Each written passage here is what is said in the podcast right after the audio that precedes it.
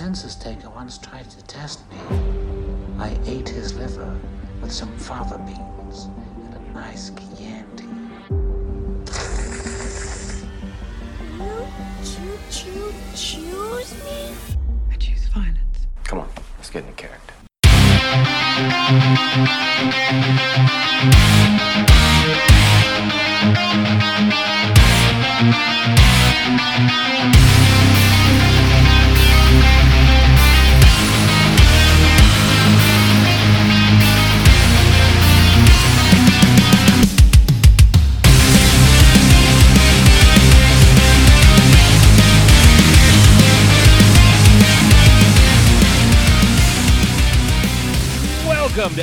275 of the Throwdown Thursday podcast. I'm your host, Patrick Grayhall, but you can call me Patsy the Angry Nerd. We are here in uh, Magenta Manor in the Pat Cave, and we are brought to you by both uh, Deadly Grounds Coffee and the Dorkening Podcast Network. You can check out the Dorkening Podcast Network. There's over 450,000 shows, uh, so pretty much anything you're into, there's a show for it. You can check us out on uh, our Facebook group and on the Dorkening Pod, uh, DorkeningPodcastNetwork.com. But I am not here by myself. I am joined by my co-host on the show and my co-host in life. She is the Baroness of Bordeaux, the Countess of Cabernet, the Mistress of Merlot, the Queen Regent of Rosé. She is the Michael Phelps of wine, the Real Housewife of Transylvania, the Queen of the Monsters, and an honorary Lizzie, ladies and gentlemen, Ashes on Nightmare. I have a wicked Halloween hangover. See, my issue with Halloween is that you know some people are seem to be confused by the fact that it's not October 31st anymore, so they don't know what to do. It's pre-Halloween planning. Like it's either Halloween or it's pre-Halloween Well, no, see, here's the thing. It's it's never over. Like it's it's never truly over. But October 31st is the one day where you can just kind of like let your let your let your freak frag fry, you know, Freak frag and fry? uh Just kind of you know live the life that you live 365 days of year a year but you can kind of do it to like the nth degree uh and I indulge. I love Halloween. I love the fact that you know it feels like the the rest of the world. I mean, I know it's kind of exaggerating here, but it feels like the rest of the world is on the same page as as you know myself and my friends, and it's just kind of like, and it's nice to just feel like you fit in for once, you know, when everyone's out trick or treating and watching spooky movies and dressing up and doing fun stuff, doing the stuff that we do every other well, day of the mm, year. Right, right. But you know, for this this one day, it just feels extra special, and it's nice. I mean, I took the opportunity to wear a Halloween onesie all day and sat on the couch and We ate so much candy. horror films, and ate so much candy that I got a tummy ache because Too I'm a grown candy. up and I can do that. well, I always say the same thing every year. Uh, on November 1st, I post the same clip, and it's this one. It's over, Johnny. It's over. Nothing is over. Nothing. You just don't turn it off. It's true. You just don't turn it off. this is true. Nothing is over. So anytime somebody says, "Oh, you know, Halloween is over," nothing is over.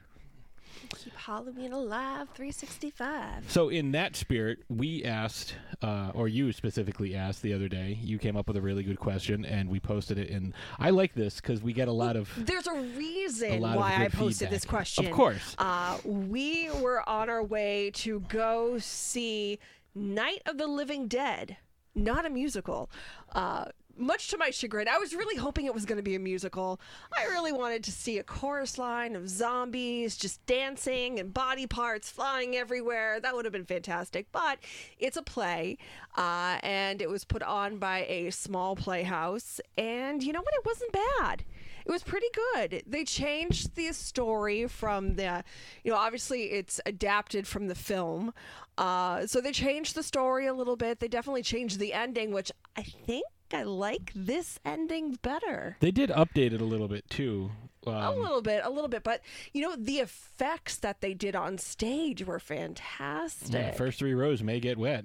uh, uh, which was surprising. I was not expecting that. Uh, there were a couple of jump scares that were really well done, and and that's the thing too. I'm a I think jump scares can be cheap if that's solely what you rely on. But you know, a carefully placed, well crafted jump scare, I can dig it. I like that. especially in a play and especially where you weren't expecting it to happen like it's not like you had this you know discordant string music building up to a crescendo and then the jump scare happened Right. It's just, you know, pretty much a, a quiet stage and then something would happen and you'd be like, oh, okay.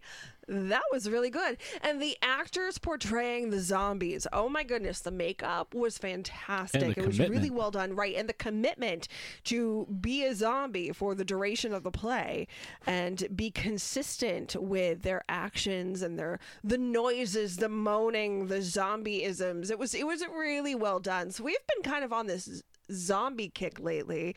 Uh, today we are talking about Shaun and Ed from Shaun, of, the, Dead. Uh, which kind of got us thinking about films and soundtracks and zombie killing. And if you were to create a zombie killing playlist, what song is a must have for your playlist? yeah and we got a lot of responses i mean me not realizing what was going on because i've just been so tired i immediately added don't stop me now by queen Well, I mean, and a lot of people agreed with you. Trey, Tony, my friend Jay. yeah because i mean Well, because a lot of people, when they think of zombie killing soundtracks, they think of the soundtrack to Shaun of the Dead. especially that specific scene because it was done in rhythm with them. It's on beating- random. them beating uh, the, the the the zombie with the pool cues. You know, like it it made sense. So I'll start with uh, our our our friend uh, Spencer Gray said King eight ten Hellhounds. I am not familiar with that at all. There's a lot of things on here that I'm not familiar with. But uh, that's that's what Spencer said would be on his zombie killing soundtrack. Our friend Eric said Zombie Killers by Leslie and the LY's featuring Elvira. Ooh, that's a that's a good one. Um, again, I'm not familiar with that one. And uh, our buddy Jay says uh, Aborted's discography. I don't know them, but they sound like uh, I'm guessing a, a death metal band. If I were to if I were to take a random guess, Pretty sure you would be correct. Dr. Berg, my boss, said Dazed and Confused. That's an interesting one. Yeah, I mean I it's mean, a it- long it's a song long too. song, so it would give you, you know, a lot of time to get the job done. There's definitely a build up. I had a uh, I had a, a an album like a like a two tape two cassette tape set that had a 17 minute version of Dazed and Confused. Wow. Uh, William Thomas Boyle says Beastie Boys Sabotage, Motley Crue's Kickstart My Heart, and the Bee Gees Staying Alive. So, okay, I get it. I mean, that gives you each one of those gives you like Sabotage and Kickstart My Heart give you like a good adrenaline boost, and then Staying Alive. I mean, It's just in on the joke. well, not only that, it gives you a good rhythm, and you know I find that ironic because they tell you uh, in CPR classes when you're doing chest compressions, do it to the the rhythm of staying alive, which unless you do it like they did it in the office, but Yeah, you end up wearing their face. Uh, your cousin Ethan said Barracuda by Heart. ooh, That's a good one. That's a good. I, I always loved the uh, the bass line to that. yeah, dun dun dun dun dun dun dun dun dun dun dun dun dun. yeah, I like that. Uh, El Goro from the Talk Without Rhythm podcast says Rezillos or Rezillos. I don't know if they're they're Spanish or not. Somebody's gonna get their head kicked in tonight. All right, I dig it. I dig it. Our friend Melissa Potter from East Scope said Drowning Pool Bodies. Well, yeah, let the bodies hit the floor. I mean, that's you know, it's it's appropriate. Uh, it came from the 508 Productions. Said uh, "Monolith to Inhumanity" by Cattle Decapitation, which I'm gonna go out on a limb and say they're probably uh, adult contemporary, easy listening. Mm, right up there with Michael Bolton. Yes. Yeah, like a Michael Bolton or a Michael Bublé. Phil from Dark discussions. Dark and Discussions Indie Creator and Spotlight. yep, said "Style" by Taylor Swift. Not what I would choose, but to I each mean, their own. You know, yes, to each their own. Uh, but that is not. If I were going to choose a Taylor Swift song to slay zombies to, it would probably be "Shake It Off." yeah. Has more of like a beat to it, and you can really get into it, and Uh, you shake the zombies off the pole after you stab them in the head. one of my uh, writing friends, uh, Lily Lucchese, says "Back from the Dead" by Skillet, "Wake the Dead" by The Used, and "Astro Zombies" by The Misfits. I, I get it. You know, I'm not overly familiar with all those songs, but I can, I, I, I can dig it. Our friend Joe said "Raining Blood" by Slayer. Okay. Uh, we have uh, Eight Inch Alchemy says uh, "Super Beast" by Rob Zombie. Okay. I dig it. Yeah, that works. Uh, my friend Brandy said another one bites the dust, another Queen song. Yep. Uh, Kevin from uh, oh shit, which one is he? Which uh, um, uh, Secret Underground Hideout, Wicked uh, Horror Black and White Show. Fright. Yeah, a bunch of bunch of podcasts. Says uh, NWO by Ministry. All right, I can see it. My sister jumped in on the fun and said Sarcasm by Get Scared. Yeah, Don't mind us, we're just spilling our guts. I mean, if I'm gonna go songs like that, I would go "Zombie Dance" by Escape the Fate. Uh,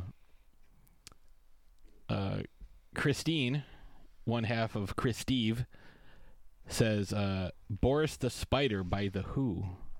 That's an interesting choice. So she also uh, commented on my post and she said Type O Negative black number one. Yeah, I could see that. You know, again, it has like that build up, so it could get you in the mood to to slay a few few zombies. What else you got? That's the that's the extent on. Uh, on Okay, the so our friend Heather from Scully Couture said Radioactive by Imagine Dragons. That's got a good beat to it to Club Zombies. Our friend Coop from a whole plethora of podcasts Cooper Duper. Ballroom Blitz. Ooh, the original or the, Or one by Cru- Crucial, Taunt? Taunt, yeah. Probably the Crucial Taunt Uh, version. absolutely Crucial Taunt. Our friend George said Some Heads Are Gonna Roll by Judas Priest. Okay.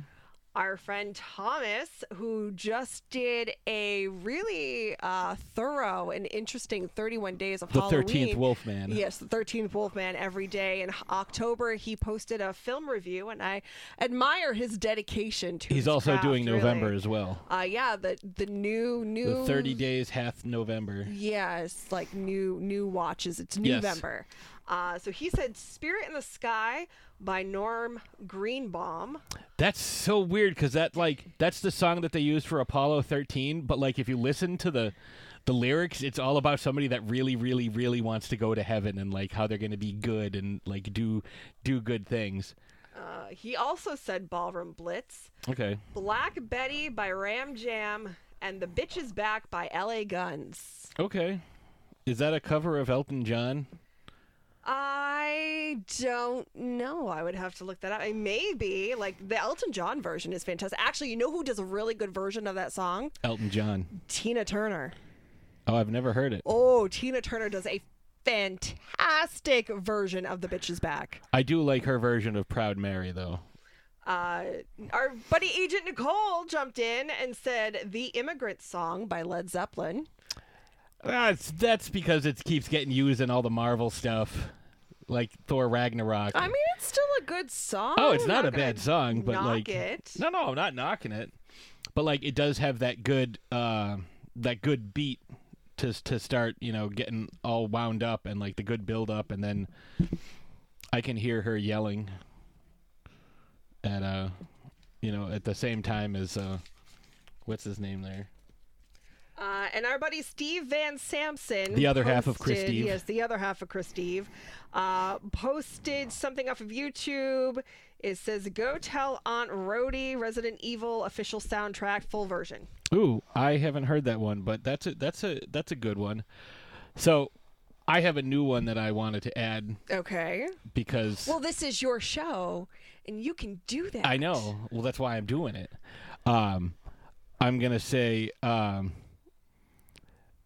uh, oh Jesus, what is the name of that fucking song? The new one from uh, Ice Nine Kills, I mean, they just dropped a whole fucking. the Resident album. Evil one. Rainy Day. Rainy Day. That's what it was. I couldn't think of the name of it, and I had just listened to the CD you know the new ago. one. They just dropped a Right, whole but you fucking know- album. You just said Resident Evil, you know, so I thought you would you would get that, you know, because like that's a that's a really good one, and Ex Mortis, because that's a fun jaunty tune to you know use to kill zombies.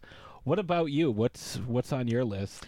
Uh, so I would want something really upbeat to kind of keep me going, kind of you know keep me wanting to to to just you know because I'm assuming now I wouldn't know firsthand, but I'm assuming that slaying zombies is a very daunting and exhausting task, Yeah, and that you tiring. would need something to kind of keep your mind off of how just exhausted you are, and to kind of keep the keep the adrenaline going and Bad and- Romance by Lady Gaga. well, I mean, you know, that's that's not a terrible choice. Uh, but no, the first song that popped into my mind was "Wannabe" by the Spice Girls. Okay, I could see. I mean, that's definitely Be your like, song. if you want to be my lover, while I'm like stabbing the guts out of some zombie.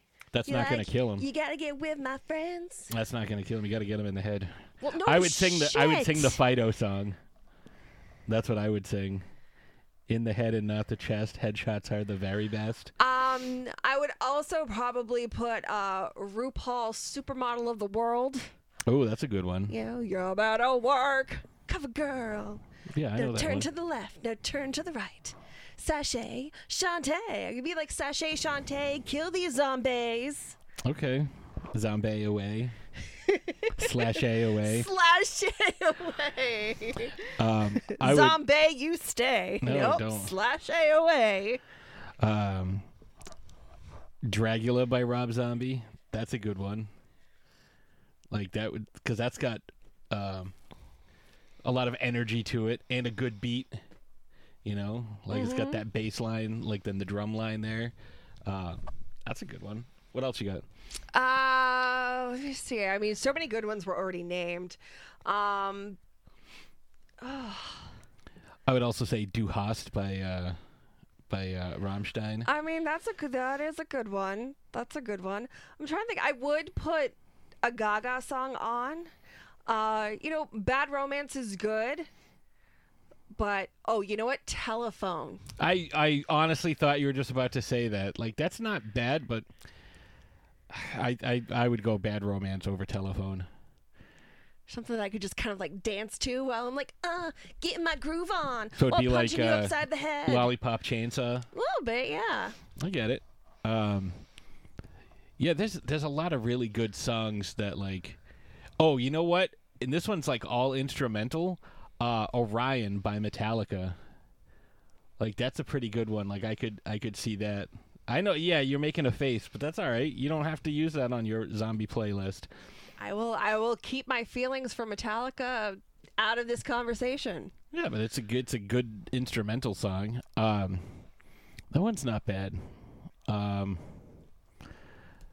you know what one I could see you uh, killing zombies to because it's almost like a lamentation. Blood by in this moment. Well, there's that one. Uh, that's a really good one. Um, but uh, you know because it's you know yeah you're killing zombies, but these used to be people with a with a family and and a life and you know it's kind of sad like you're releasing them from this fleshy prison you know and finally letting them rest uh, the light of the seven by ramin djawadi Mm. so i mean it's 10 minutes long I mean, uh, it, it, it's not. Uh, after the pickup, i would also say uh, it, it could work. dare by stan bush i mean you thought i was going to say you got the You touch got the touch. i mean that one's You obvious got the power. Um, it's Raining Men by uh, the Weather Girls. Mm. I mean, that's just a great song to begin with. Like any disco song would be fabulous to Hot Stuff by to. Donna Summer. Mm. Like, it got a great, great rhythm. Um, in the Navy by the Village People. uh, like those are those are great songs, and they've got great rhythm for like you know chopping and hacking, and I think those those would be good songs. Like we could probably keep doing this for like a while. Um, I would also say I'm gonna throw two more out, and then I'm gonna be done. Uh, and these are uh, cartoon soundtracks.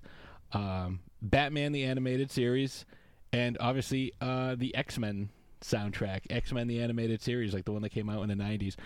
That one uh, I could absolutely crush zombies to. Do you have any other ones you want to add? I'm trying to think.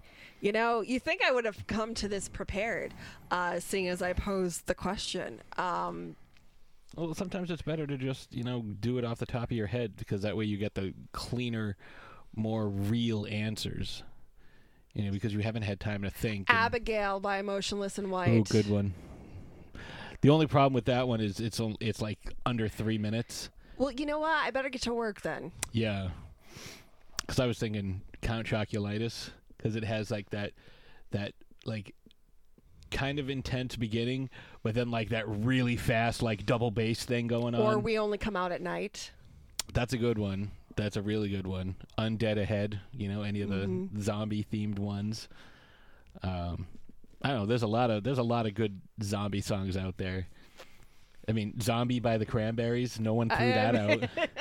I mean, that's not one that I would that I would go to because I don't think it's you know it's kind of in the same realm as in the Light of the Seven. Well, it's a it's a little more metaphorical than on the news. Yeah, not exactly like not real zombies, just yeah. So I think this is a good place to take a quick break. Uh, when we come back, we will be discussing Shaun and Ed from Shaun of the Dead, and not just because it rhymes, but because they're some of our favorite characters. And I know what you're thinking. You covered those before. No, we didn't, because I was out that day. And plus, it was like five years ago. So, time for a revisit. So, we'll take a quick break, and when we come back, we'll be discussing all things Shaun of the Dead. Deadly Grounds Coffee knows how important your coffee is to you. Every batch is roasted to perfection with a unique special method that brings out the richest, deepest, smoothest flavor you'll ever find. We're coffee freaks too, and deadly serious about our brew. Just one sip and you'll know why we say, once you go deadly, you don't go back. It's truly coffee to die for. So when you're ready to get a little deadly, get online and order yours at getdeadly.com. It's coffee so good, it's scary.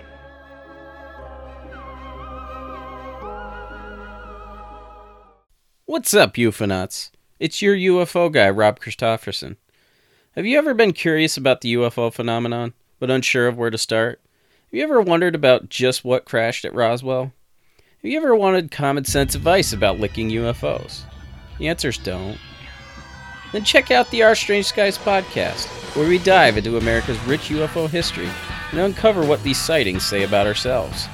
You can find us on Apple Podcasts, Google Play, Stitcher, and most podcast apps, as well as Facebook, Twitter, and Instagram. Don't forget to look up, because you never know what you'll find in our strange skies. In Gray We Trust.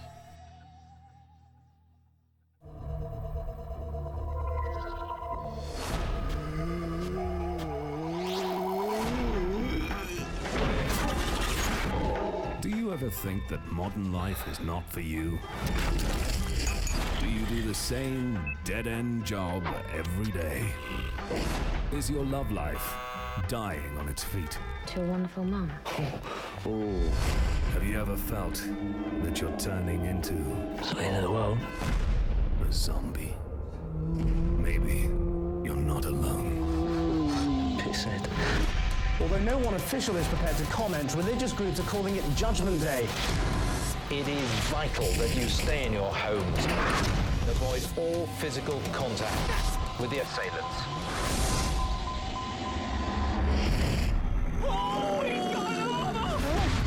So, what's the plan? Bash him in the head, that seems to work out. Why have we got to go Lizzie? Because I love her. All right, gay. Do something! someday! Wait there. Uh, hold it there. I'm coming! Oh.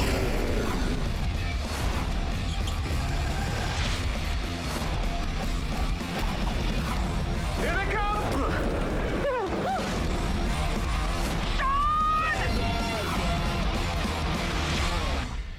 Dibba dibba dibba dibba dibba dibba dibba dibba dibba dibba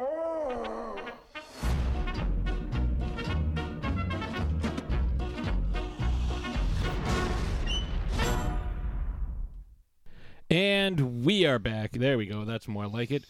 Uh, I hope you enjoyed that uh, opening discussion. And as you just heard, that was the trailer for Shaun of the Dead. So, Ashes, we have a specific history with uh, 2004 Shaun of the Dead because we had to try several times to get through that movie. You love telling that story, don't you? I do love telling that story, but you know we're not getting into complete detail. But uh, one of the first movies we we bonded over was uh, Shaun of the Dead because she had never seen it, Correct. and I was like, "Oh, well, I'll bring it over, and we can watch it." And I brought it over, and we tried watching it. it. So it, it, yes, it took several attempts, but I did watch it to completion, and since then have seen it. Uh, A million so many times. Yeah. so many times. It's definitely up there, top ten uh, all-time films for me. Um, it's just so good. It's so good. It kicks off the Cornetto trilogy, which is just a really fantastic trio of films. Yeah, I mean, you know, i- if we're just taking them at, at face value, like it's hard to decide which is better, this or Hot Fuzz. So, uh, well, I, I think Shaun of the Dead is better, only because I'm slightly biased to it. But Hot Fuzz is just equally fantastic. You know, uh, super great characters.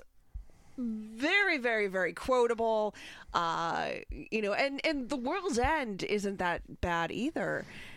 I just I think, I think it's the weakest of the three films. Yes. Uh, it's the film that I've seen the least amount of times. we might have to rewatch it just to see Uh, well, we I'm think. thinking we should probably just, you know, we're gonna have to. I I know we we did Hot Fuzz in the past, but like Shaun of the Dead, I wasn't there. You weren't on that episode, so I feel like those Well, maybe we do characters that are for next week. characters that we need to. Well, next week we're doing something else, but uh, definitely characters that we will revisit in the future, and you know we'll probably just have to end it with the world's end. Yeah, and the thing that I like is uh, one of the underrated pieces of the Cornetto trilogy is that Martin Freeman gets uh, increasingly larger roles as the trilogy rolls on. Well, what's funny is he becomes increasingly more popular with every film. Well- now, his popularity and the films neither have one to do with the other. It's it's kind of like coincidence. Well, he was fairly popular at the time for The Office. Right, but what I'm saying though is uh over here we really didn't know who he was. Right, he had done some like smaller roles, like you know, but he had start he had done, um, you know, obviously the the Hobbit stuff, but that came out uh, after the Cornetto trilogy. But I think before the third one, I think he did the first Hobbit movie, and you know when he'd started getting introduced into the Marvel Cinematic Universe, and you know he'd started doing a bunch of other things too. Uh, Hitchhiker's Guide to the Galaxy um, which was again another really, really uh, you know Sam Rockwell, Alan Rickman, uh, Mos Def. Like there's some high quality actors in that as well. So, fun fact before we kick this off, uh, we keep calling it the Cornetto trilogy, and that's kind of the unofficial title of all of these films, you know, put together. And each film uh, depicts a different type of cornetto. So in Shaun of the Dead, the red wrapper, which is the strawberry flavor, makes its appearance. And according to Edgar Wright, red represents the blood and zombies, which is Mhm. obviously the main motif in this film. Uh, for his other films, Hot Fuzz, it was the Blue, right? blue Yeah. and uh, vanilla flavor uh, representing the police, while in the final part, The World's End, it was green and peppermint with chip representing science fiction and extraterrestrial elements. Yeah, which you know definitely makes sense. And one of my favorite things because we actually covered this on uh, the Then Is Now podcast. Uh, myself, Rigor, and Spency, uh, we talked about this. And one of the things that came from this film was that uh, Simon Pegg and Edgar Wright uh, started a rumor that they were going to be in George Romero's new Land of the Dead film. They also started a rumor that dogs can't look up, Yes, which is false. Dogs can look up. despite what Big Al says. Uh, But well, also, uh, George Romero saw the film and was very much impressed with it. yeah, and so the rumor that they started, yeah, was that that they were going to be in it, and someone asked Romero, and Romero's like, uh, yeah, all right. right? Because Romero had seen this film and was really impressed with it and was like, you know what? Sure, why not? And they were, you know, fairly prominent in the uh, get your picture taken with a zombie, and they actually made it onto the poster art as well, which is uh, Yes, they and did. The, the the box art for the the DVD, which was pretty awesome. But that's not what we're discussing today. I know it's Simon Pegg and zombies, but uh, we are talking about 2004's Shaun of the Dead. Uh, we're talking Shaun and we're talking Ed. Um, the writing in this is very brilliant. Uh, Edgar Wright does a superb job, and if you've seen an Edgar Wright film, I still wish I could have seen what an Edgar Wright Ant Man film could have been, but I think we got glimpses of it here and there. Um, a lot of the dialogue is repeated verbatim from the beginning of the film to the end of the film by different characters or in different situations that sort of uh, gives it completely new meaning. Like when they're playing Time Splitters 2. Uh, what were you going to say? I was just say that the repetition of "you got red on you."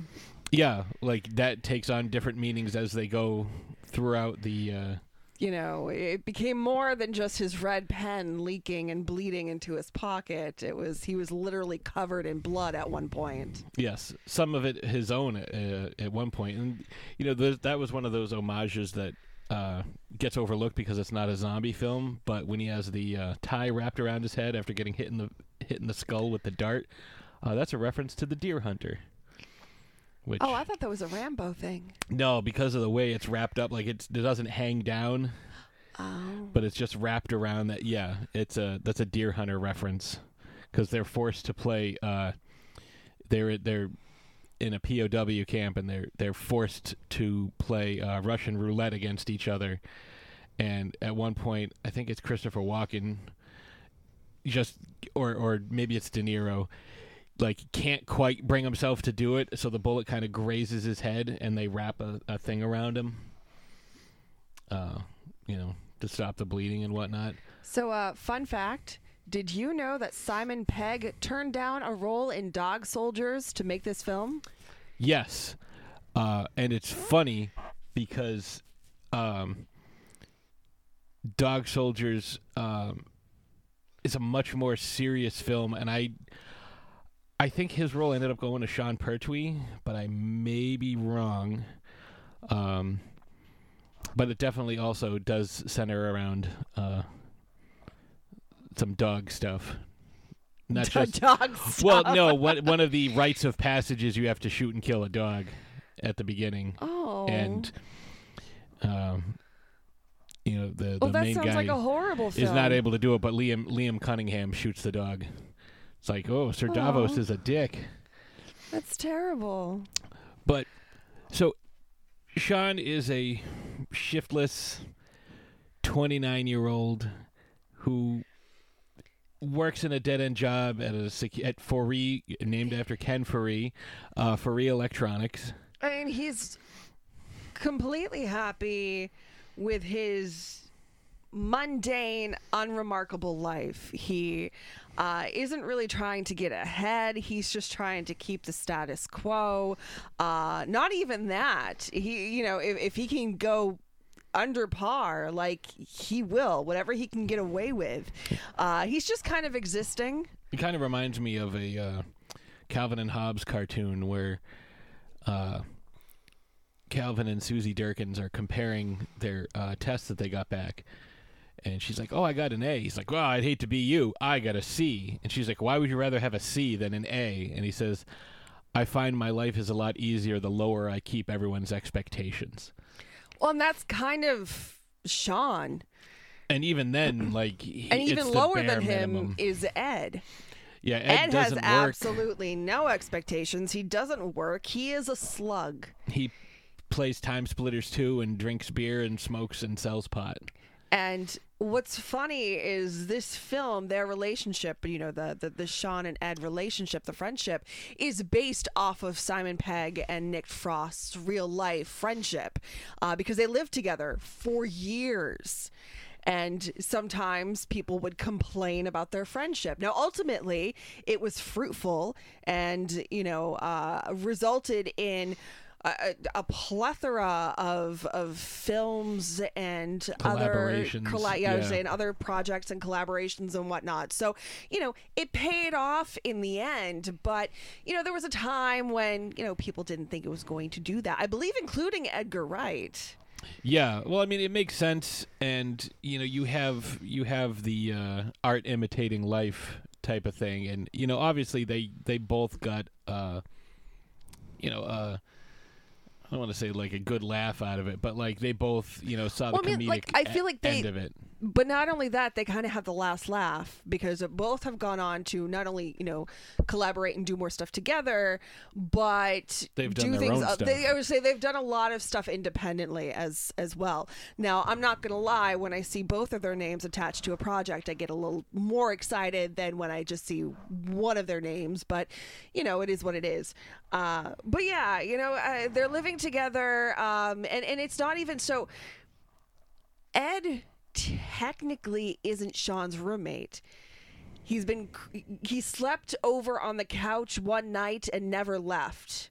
He's like an unofficial roommate. He's like a squatter. Kind of. Yeah, because he doesn't bring in. He doesn't pay rent. He doesn't do anything. He just kind of exists. And in a sense, that's kind of what Shaun is doing too. You know, he has a a strained relationship with his mother due to the strained relationship with his stepfather, Mm-hmm. who just thinks he's a huge disappointment.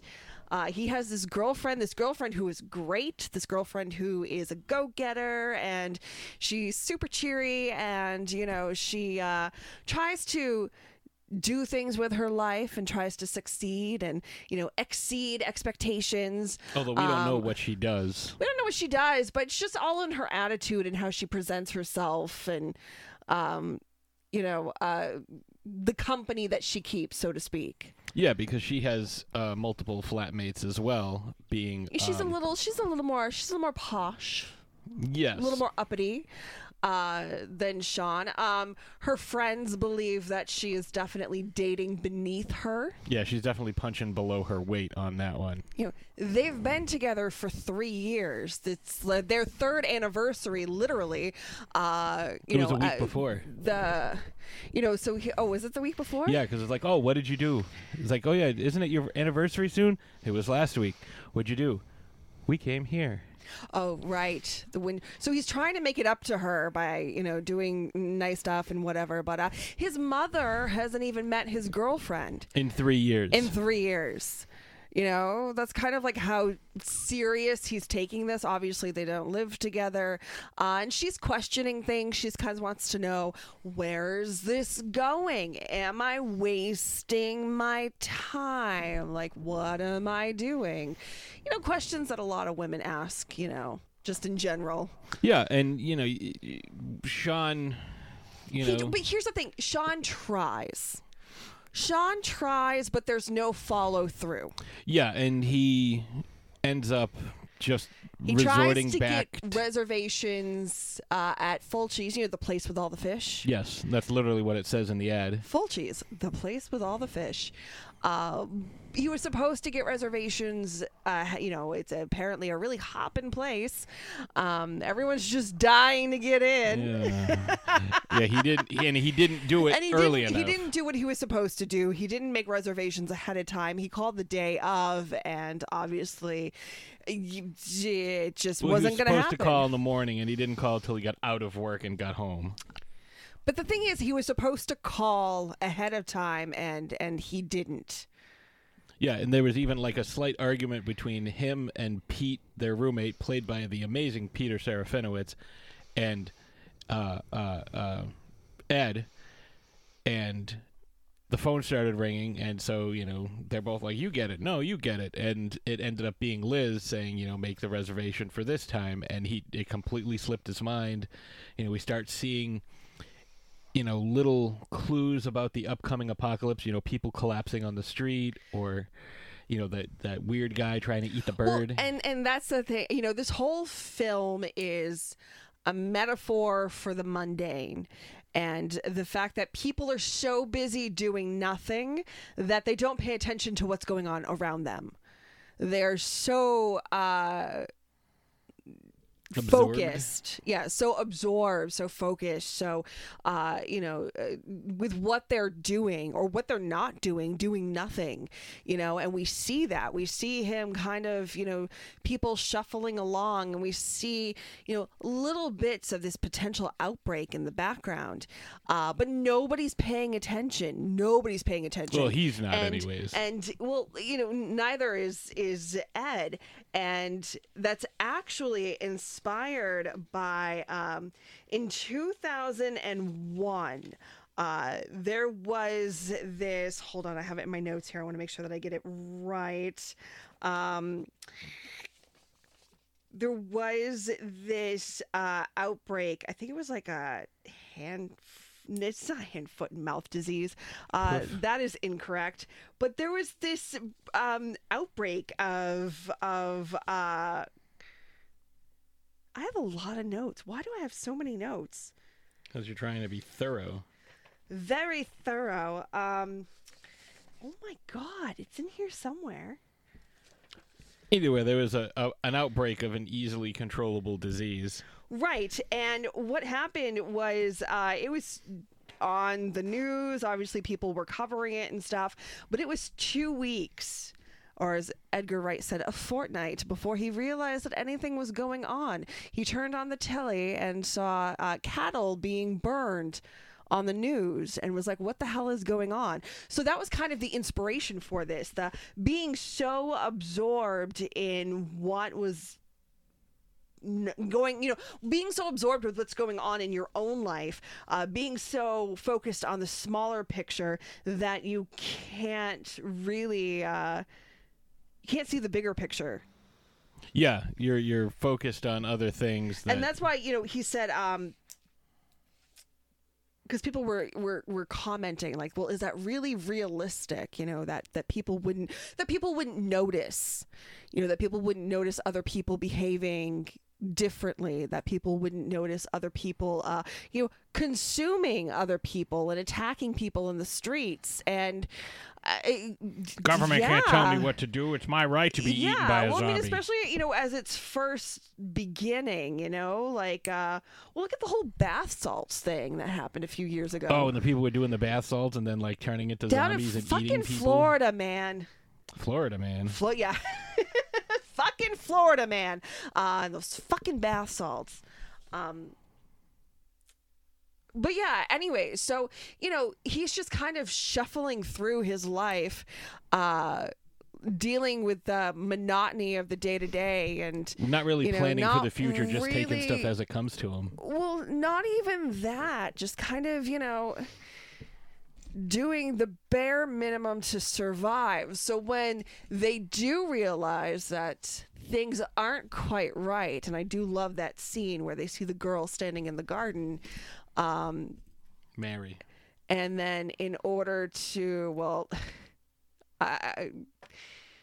I don't know why they decided to, to, to waste so many good records, but uh, They did. Um, and apparently, so fun fact, they reached out to several different artists just to kind of get their permission to maybe like use their record or uh, display their Mention it, artwork. yeah. And Sade specifically said yes, which is why they mention her. And, And then they throw apparently, it. it's like a thing in a couple of other uh, projects that they've done. They they've mentioned Sade. That's pretty fun. She's a boom operator. Sade. Yeah. Show boom operate. I, I get it. Yeah. I get it. Uh, but anyways, that's when they realize that something is is going on. Something is not quite right, and Something seems to be amiss. this is when we kind of see a little bit of a character shift for Shaun.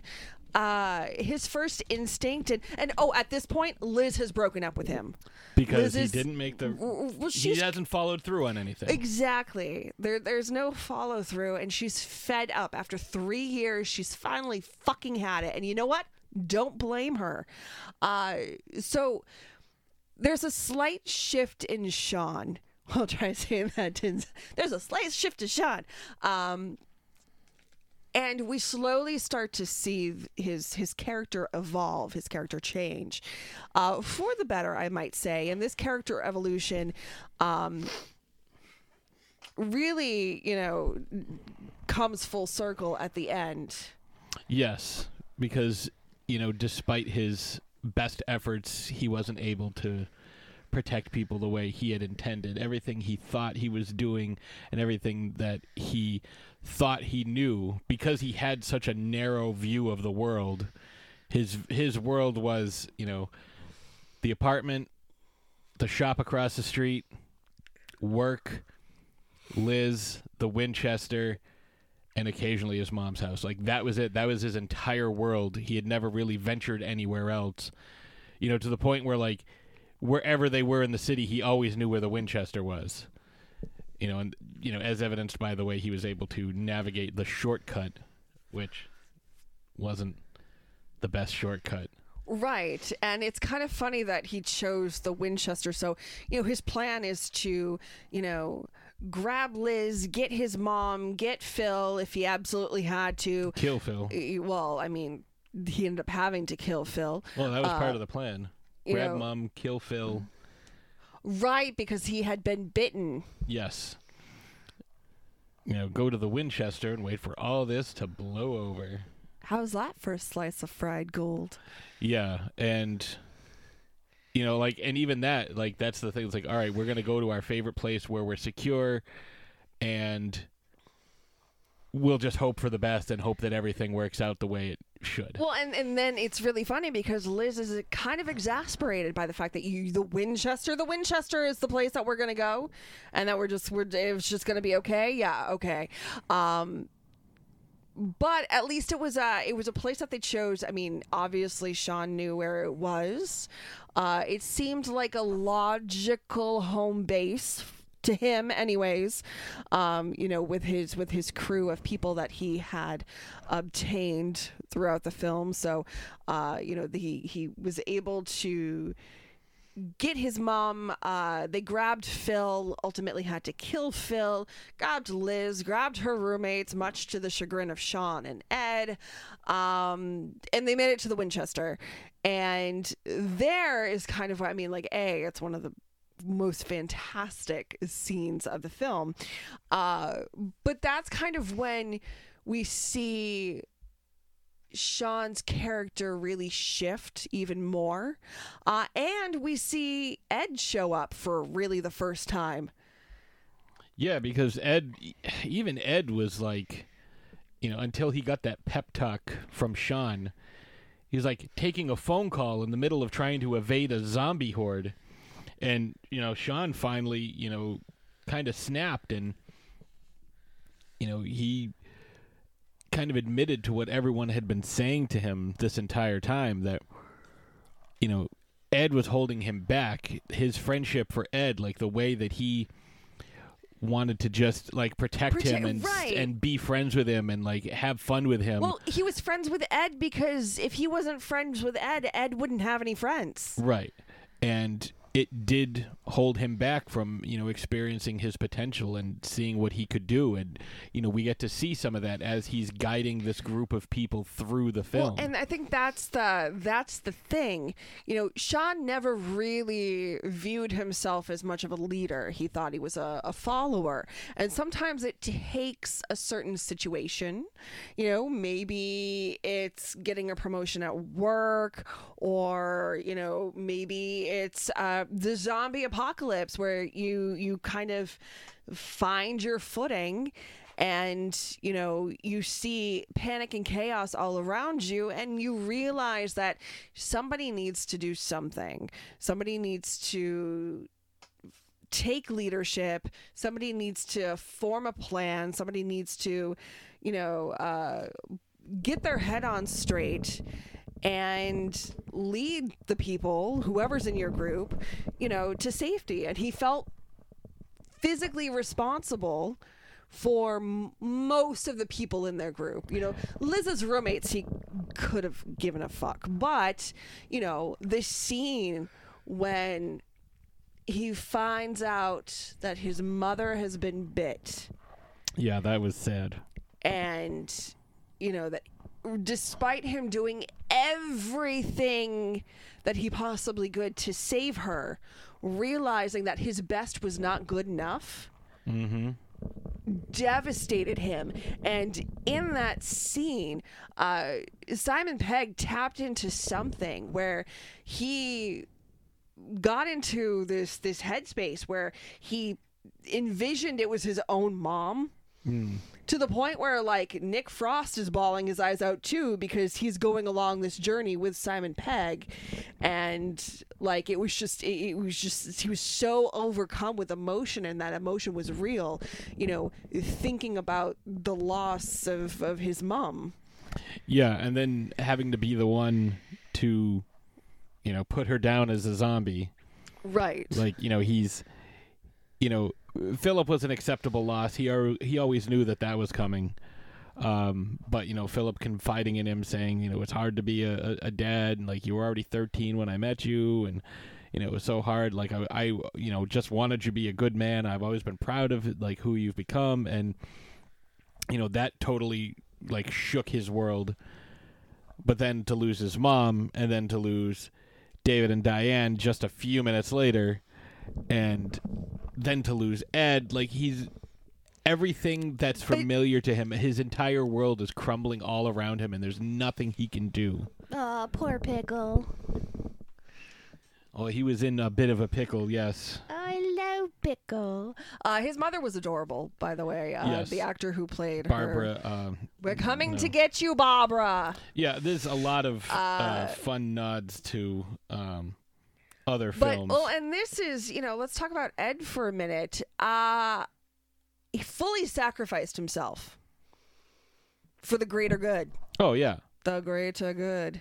Uh you know, he had a moment where he really could have saved himself. And in all honesty, I feel like in that moment realized that the greatest thing he ever could do was sacrifice himself for his friend because his friend had already sacrificed so much throughout the years for him. Now, whether or not he had that epiphany, I don't know. But, you know, maybe that's a nice story. It's nice to think about that, you know, that he sacrificed himself for his friend so his friend could live and, you know, live a life uh, free of, of him, of Ed. Penelope Wilton is her name. You know, it, they actually reached out to Helen Mirren for that role. Helen Mirren would have been amazing in that. but uh, there was a reason why she said no. Um, Because she's Helen Mirren. well, I maybe, I mean, maybe, uh, but I mean, why? Why wouldn't you? Um, she turned down with a note that she would rather play other funnier characters. I mean, Barbara was funny a couple of times. Well, I think it's all in the delivery. You know, like the the lines weren't really that funny. Um, you know, you're playing the the lead character's mother, but it was it was in the the way that she approached certain lines, her the facial her facial expressions, the way she moved, like yeah, the, it was the physical comedy. you know, right, more right. A little bit of a cluelessness to her. Um, you know, just kind of like that that doting mother. Mhm. Um, but in a but in a funny way. Do you want sugar in your tea? I haven't had sugar in my tea since 1982. Oh yes, that's right. You know, like, um, yeah, th- these these are some phenomenal characters. Like,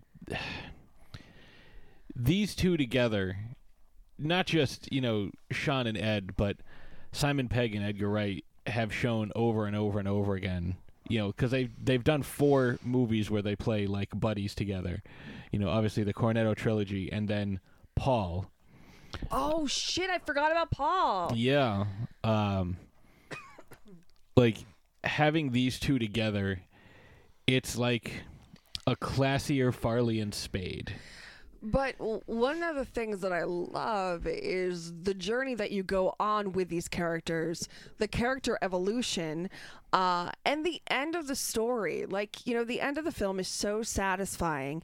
Uh, the the zombie apocalypse has been tamed, so to speak, and they turned it into reality TV.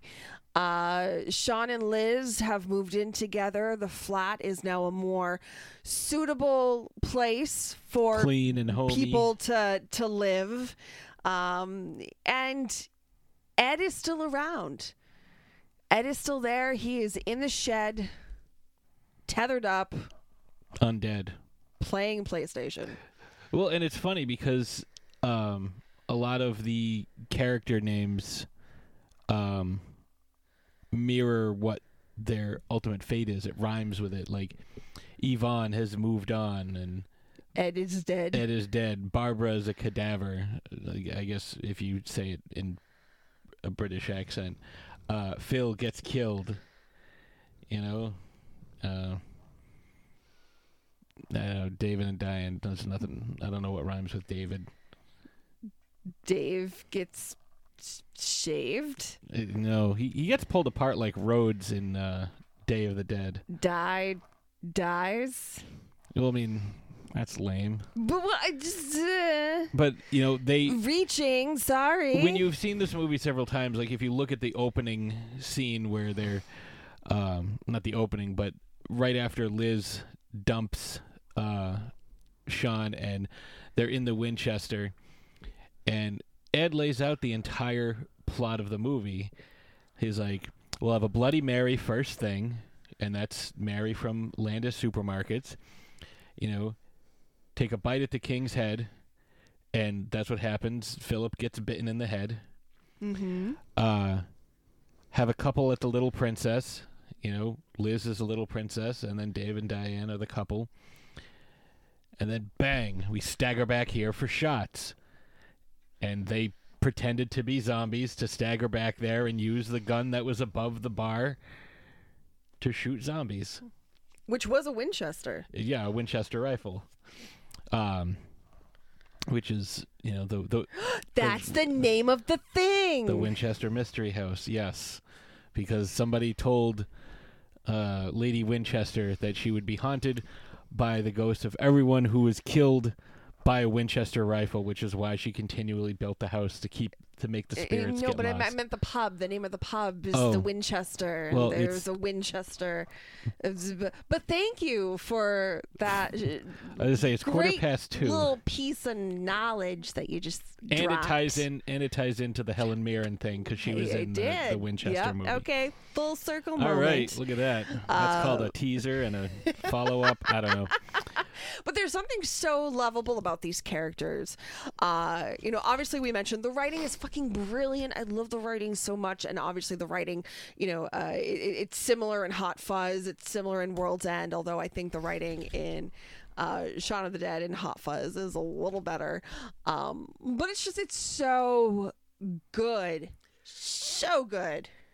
Yeah, there's there's really no weak uh weak link at any point um in this film. Like every single thing is like every scene is excellent. Everything that you see at the beginning comes back full circle at the end. Like everyone you see at the beginning, you know, whether they're waiting for the bus or walking down an alleyway or whatever, you later see as a zombie. and you just you find yourself rooting for these kids you just you want them to succeed you want them to get to the end and even though you know ed does die he does it in a very valiant way and you know he's not he's not completely dead he's just mostly dead Yeah, he's undead. i mean Undead he's Ed. still he's still available to uh Play play video games and uh yeah you know player 2 has entered the game Yeah.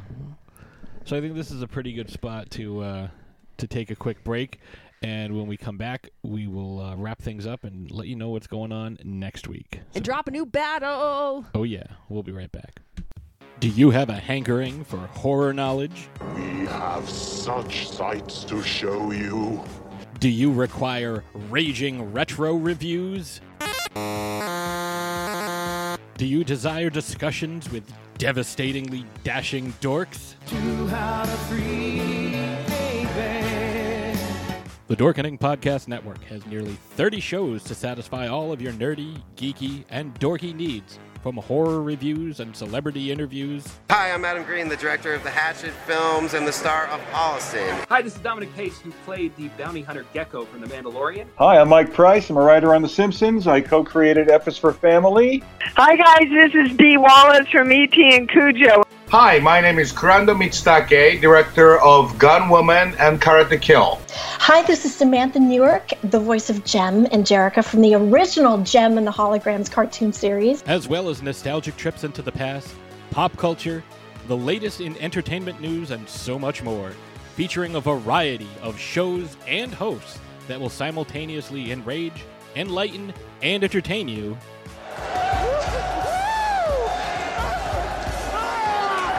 Check out the Dorkening Podcast Network. My mom says I'm cool. Available on iTunes, Spotify, thedorkening.com, and wherever fine podcasts can be found. At Strong Willed Sports Memorabilia and more, our mission is to raise as much money and awareness for pediatric cancer research as possible through the giving away of authenticated, autographed sports memorabilia and more. All proceeds from our games will be donated to various pediatric cancer foundations, with the majority going to the Dana Farber Cancer Institute and the Jimmy Fund.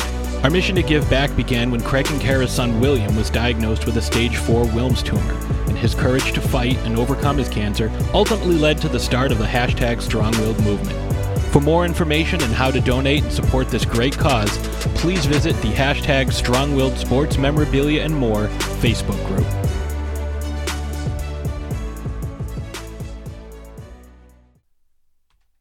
Can I get any of you cunts a drink?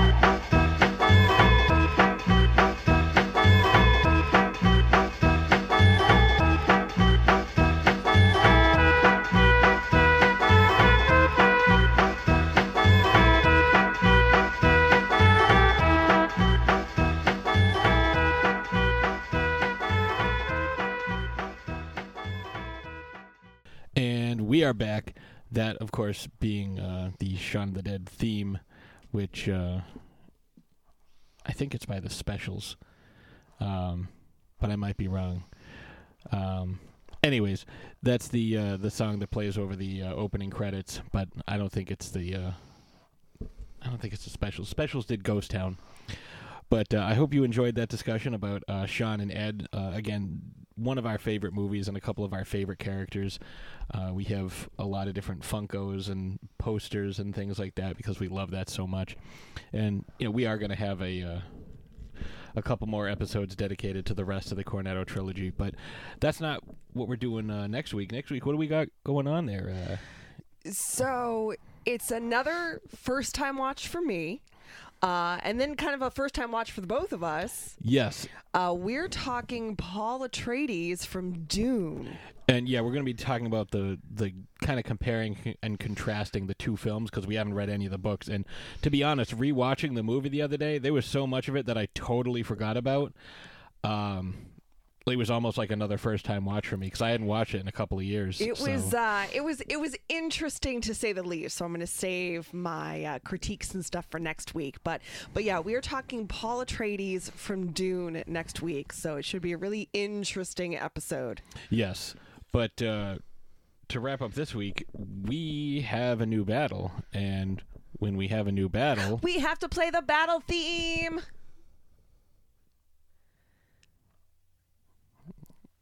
There we go.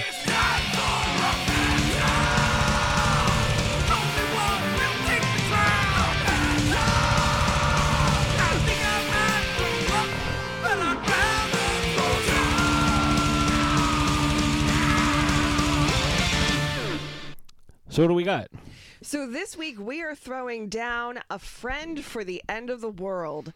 Which character would you join forces with in hopes of surviving the zombie apocalypse? Now you can choose from Shaun from Shaun of the Dead, Scott Ward, that was actually Dave Bautista's character in Army of the Dead, Rick from The Walking Dead, or Tallahassee from Zombieland. Oh, those are some pretty good choices. Uh, you know, pretty much all all zombie stuff, but uh, Do you think that was done on purpose? I, I think that there's a theme going there for some reason. It might have been done on purpose. Yeah. So that's what we got coming up in the next couple of weeks. Um, you know, some more Cornetto stuff. We got Dune next week. We're gonna, like I said, we're gonna compare and contrast. Although I don't know how do you compare Kyle MacLachlan in his first film to Timothy Chalamet.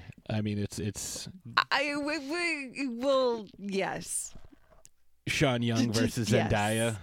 Uh, Jurgen Prochnow versus Oscar Isaac. and speaking of Zendaya, kind of going into uh, you know what you're watching.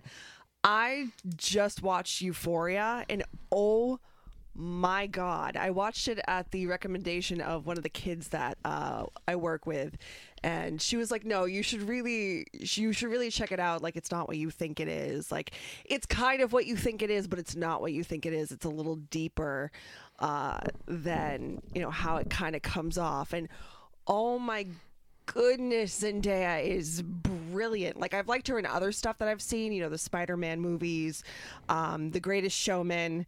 Uh, I think she's done some other stuff too, but it's just phenomenal. Phenomenal actor, which makes me really excited to see her in Dune because, you know, knowing what the character is, what she can bring to the table. Uh, I guess the biggest uh, criticism is she's only in the film for like seven minutes. Well, you also have to remember that the original Dune that came out in '82 was about two and a half hours long, and it covered like all of the first book. And this Dune is two and a half hours long, and it covers half of the first Dune. So it's like a It's a half of the book. mini Dune. So it's half a, a Dune. So it's almost it's not even a dune. It's more like a sand hill. Which I suppose that's what a dune is. I don't know. But anyways, we are going to be uh, doing that next week, and it's incredibly late. And I worked 9 a.m. to 2 a.m. today, so it's a long, long goddamn day. But uh, I think with that being said, we, We will will see you next Thursday.